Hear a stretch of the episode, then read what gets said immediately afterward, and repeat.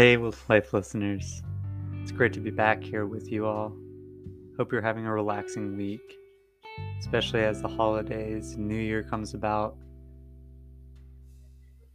I wanted to start today with a quote from Frank A. Clark that says, If you had a path with no obstacles, it probably doesn't lead anywhere.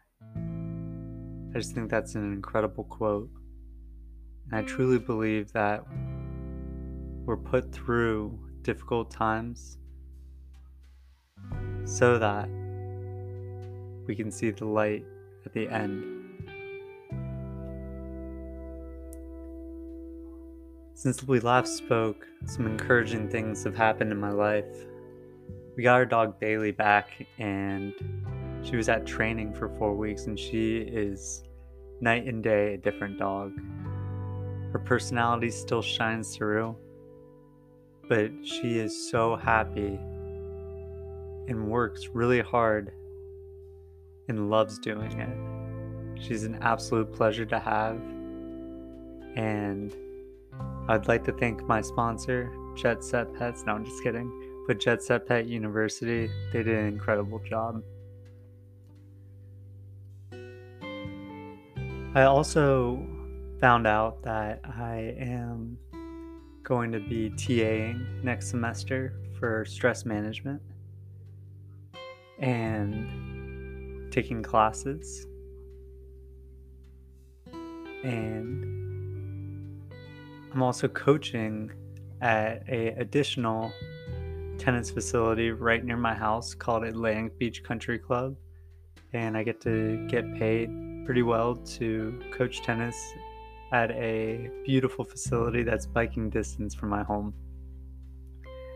I just believe that we all need to share the encouraging things that are happening in our life and be each other's cheerleaders essentially because it's great to hear. I love hearing encouraging things from all my friends and family.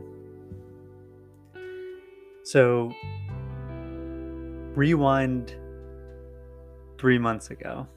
I was starting to feel a little bit better out of my depression, and I realized that I needed to get a job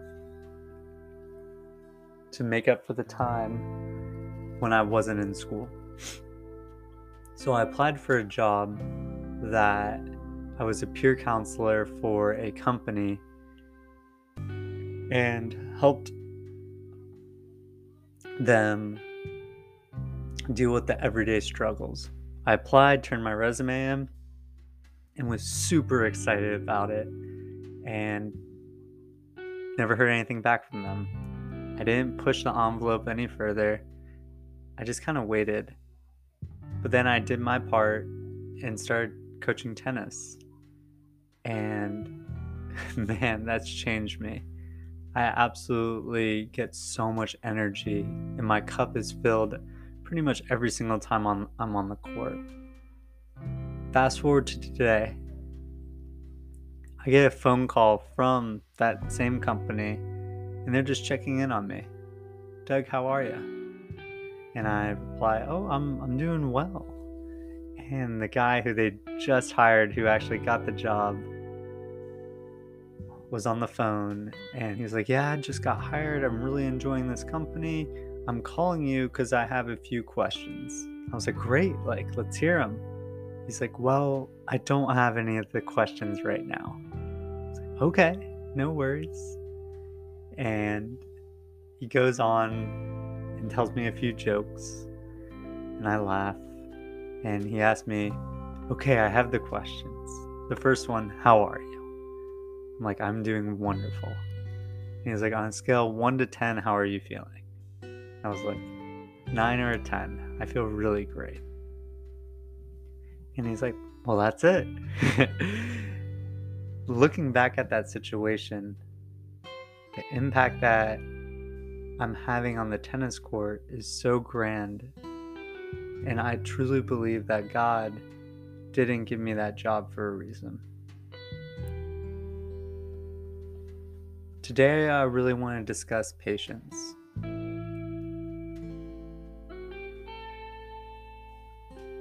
Feel like over the past year, I've gotten my master's degree in patience. A lot of the women that I coach, they talk about how do I relax when I'm on the court? And what I tell them to do is to slow everything down. The walk, the bouncing of the ball, the breath. And we should take that over into our life. There's no need to absolutely rush through this life. And in all honesty, we should be focusing on now. And it's truly a gift. That's why they call it the present.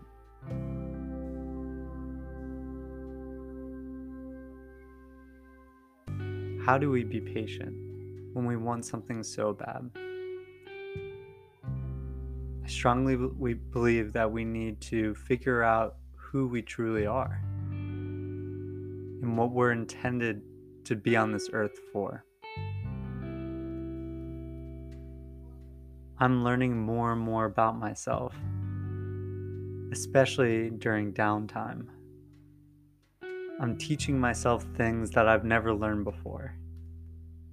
I went out surfing for the second time, got absolutely crushed by some waves, but came out so exhausted and exhilarated to give it another try. For some people,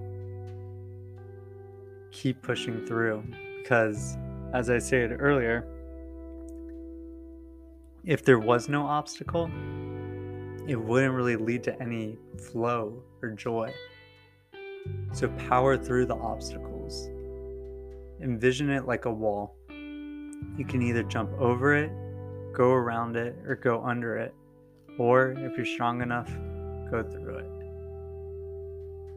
Don't get ahead. Don't try and force anything.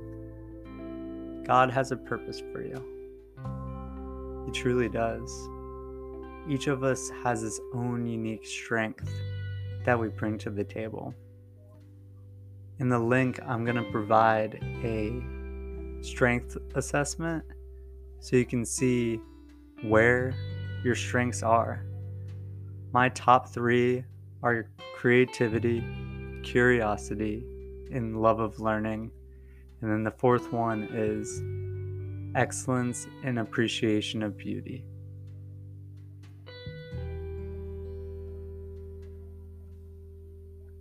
A lot of us, in my eyes, are humans. I mean, all of us are humans. But not all of us are humans that are being. We were called human beings, not human doers. We need to learn how to be. And it's okay to have a little bit of downtime. It's okay to take a little bit off your plate and not smush your day and be jam packed to the brim. It's alright to put yourself first.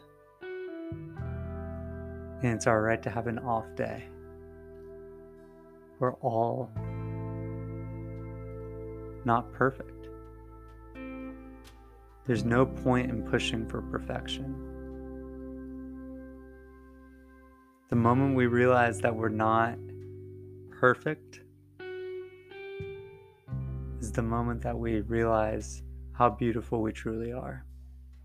I was reading my textbook, and one of the most profound things that I read was the three words, I love you.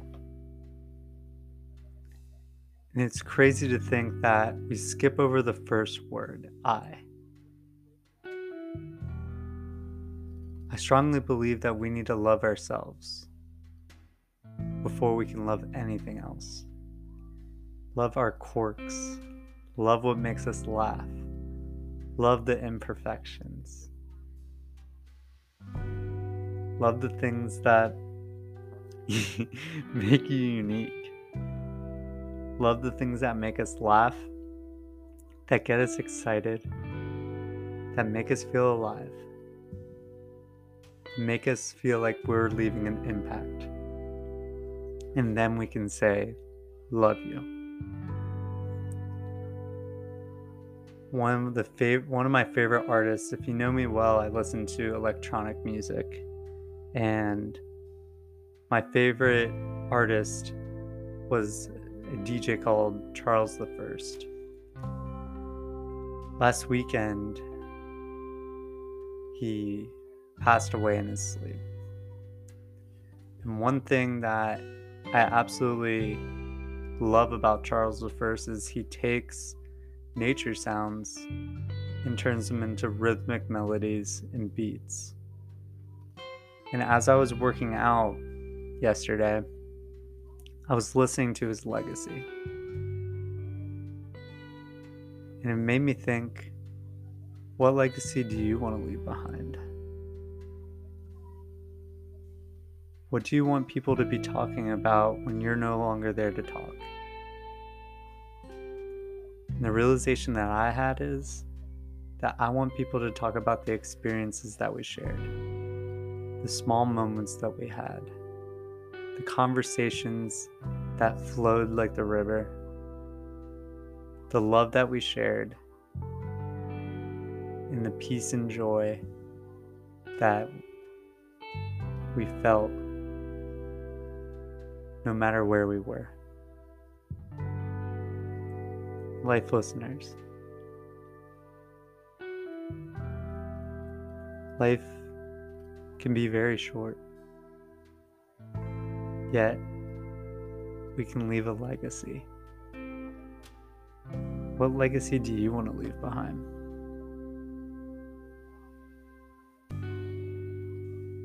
I love you all. I trust you all and I hope you have a very relaxed next few weeks.